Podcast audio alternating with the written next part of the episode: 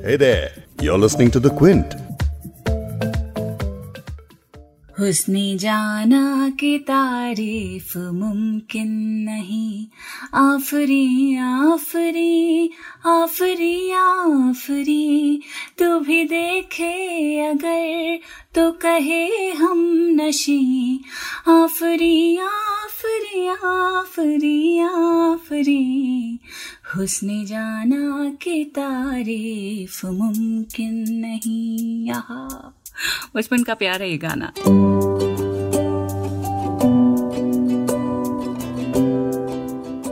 जिसे गाते हुए हर किसी ने कभी ना कभी तो हुस्ने जाना की जगह उसने जाना की तारीफ़ मुमकिन नहीं गाया होगा। गाया कुछ भी हो, लेकिन नुसरत फतेह अली खान के इस गाने ने जिसे एक लफ्ज को इतना पॉपुलर कर दिया कि लोग अपनी बेटियों का नाम रखने लगे। वो वर्ड है आफरीन। तो आज उर्दू नामा में आफरीन की बात करते हैं, ठीक है?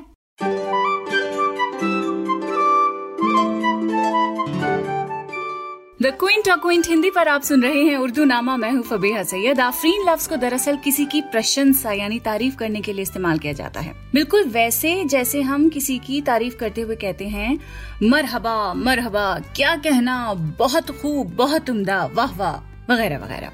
इसे ऐसे समझते हैं कि अगर हमारे फ़ोन की हर इमोजी के लिए कोई वर्ड है तो तालियाँ बजाने वाली इमोजी बेसिकली स्टैंड फॉर आफरीन चले देखते हैं कि उर्दू शायरी में शायरों ने किन चीज़ों के बारे में वाह वाह करते हुए आफरीन लिखा है। नाजिर वहीदी। ही इज़ यंग पोएट और ये खामोशी की तारीफ़ में एक बहुत ही खूबसूरत गज़ल कह रहे हैं। ये मैं आपको पूरी सुनाऊँगी। लिखते हैं, धड़कने मोहब्बत की दिल नशीन खामोशी मरहबा एहंगामो आफरीन खामोशी। कच बयां ठिकानों से दूर एक खराबे में कच बयां ठिकानों से दूर एक खराबे में घर बना के रहती है एक जहीन खामोशी। कज बयान यानी बेतुक ऐसे आर्ग्यूमेंट्स, जिनका ना कोई सर होता है, ना पैर होता है। शायर कह रहा है कि बेकार की बहसबाजी करने वालों से परे ऐसे लोग भी होते हैं जो अपनी जहीन खामोशी के साथ रहना पसंद करते हैं। जहीन का मतलब होता है इंटेलिजेंट और जो लोग खामोश रहना पसंद करते हैं, फालतू में बोलते नहीं हैं, उन्हें लोग बुरा भी तो समझते हैं। ना कोई कहता है कि भाई एरोगेंट हैं, रूखे हैं अक्खड़ हैं। क्या क्या वर्ड्स उनके लिए इस्तेमाल किए जाते हैं। तो इसके लिए खराबे का लफ्ज यहाँ शायर ने इस्तेमाल किया है। आगे सुनिए। शाम है ये वादे की, इश्क के इरादे की। एक जवान सा सन्नाटा, एक हसीन खामोशी।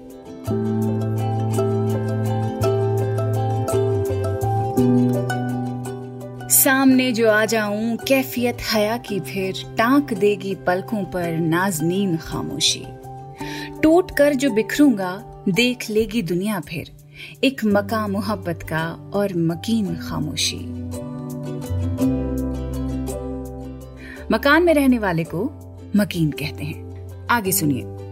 गुफ्तगु तो तुझसे थी, रूबरू मैं खुद से था। एक फलक सा हंगामा, एक ज़मीन खामोशी।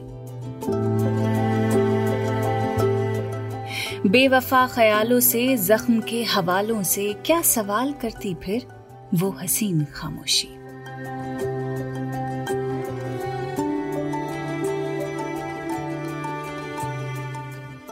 एक और बहुत प्यारा सा शेर सुनिए आप। जलील मानकपुरी लिखते हैं, आफरीन तुझको हसरत दीदार, आफरीन तुझको हसरत दीदार, चश्मे तर से जबान का काम लिया। हैवी वर्ड्स हैं, तोड़ के समझते हैं।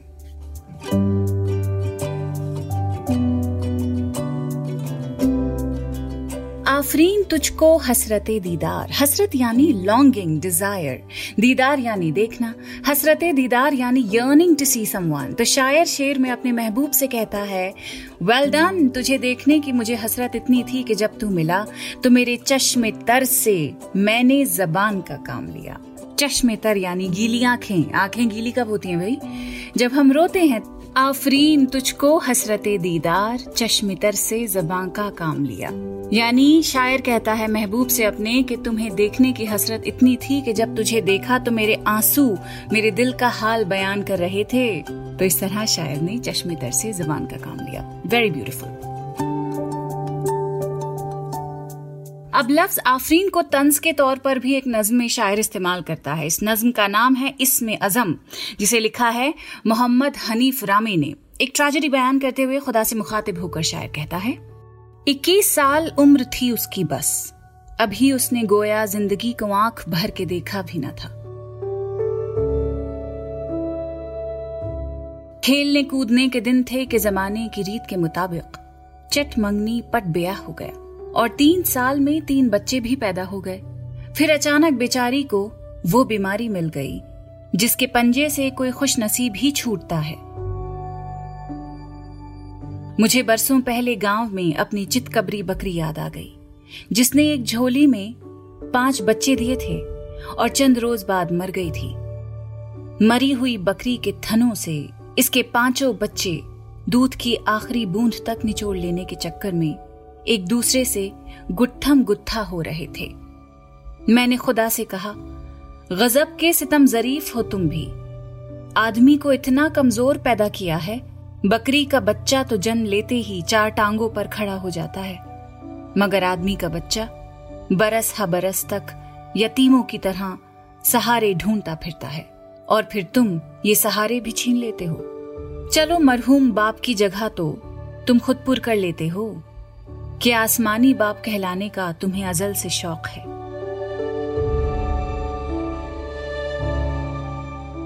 लेकिन ये नौ मौलूद और नौखेज बच्चों को तुम माओ से किस खाते में महरूम कर देते हो? हंसा, बहुत हंसा। मैं कहे बगैर न रह सका कि आफरीन है। दूसरे के दुख पर इस तरह खिले बंदों तो सफाक सियासतदान भी नहीं हँसते।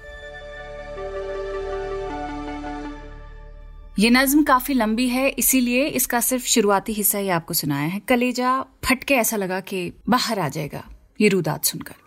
चले, अब आपको फिराक गोरखपुरी की नज्म हिंडोला से वो हिस्सा सुनाती हूँ, जिसमें शायर कहानियों की स्टोरी टेलिंग की तारीफ़ करते हुए कह रहा है कि इन कहानियों ने उसे सोचना सिखाया है। शायर लिखता है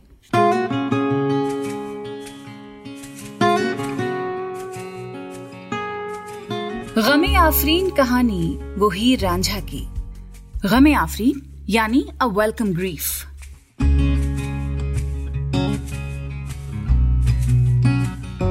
Ghame Aafreen कहानी वो हीर रांझा की। शोर हिंद के बचपन की यादगार अजीम। के ऐसे वैसे तखयुल की सांस उखड़ जाए, कई मुहैर इदराक देव मालाएँ। हितोपदेश के किस्से कथा सरत सागर। करोड़ों सीनों में वो गूंजता हुआ आल्हा। मैं पूछता हूँ किसी और मलक वालों से, कहानियों की ये दौलत, ये वे बहा दौलत। फसाने देख लो, इनके नज़र भी आती है। मैं पूछता हूँ कि गहवारे और कौमों के, बसे हुए हैं कहीं ऐसी दास्तानों से।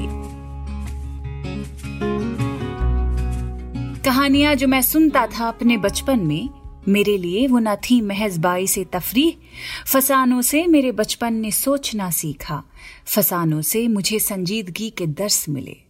फसानों में नज़र आती थी मुझको ये दुनिया, गमो खुशी में रची प्यार में बसाई हुई। यानी हर वो चीज़ जो आपको बेहतर महसूस कराती है, उसके लिए दिल से बेसाख्ता निकलता है। आफरीन, ब्रावो। और अगर उर्दू नामा के लिए भी आप आफरीन कहना चाहते हैं तो हमें ज़रूर बताइए कि उर्दू के और कौन से वर्ड्स हैं जो आप समझना चाहते हैं। आपको हमारी ये सीरीज़ कैसी लगती है, हमें ज़रूर बताइएगा। और हाँ अगले एपिसोड तक अपना खूब सारा ख्याल रखिए। मैं हूँ Fabeh Syed and I see you again very soon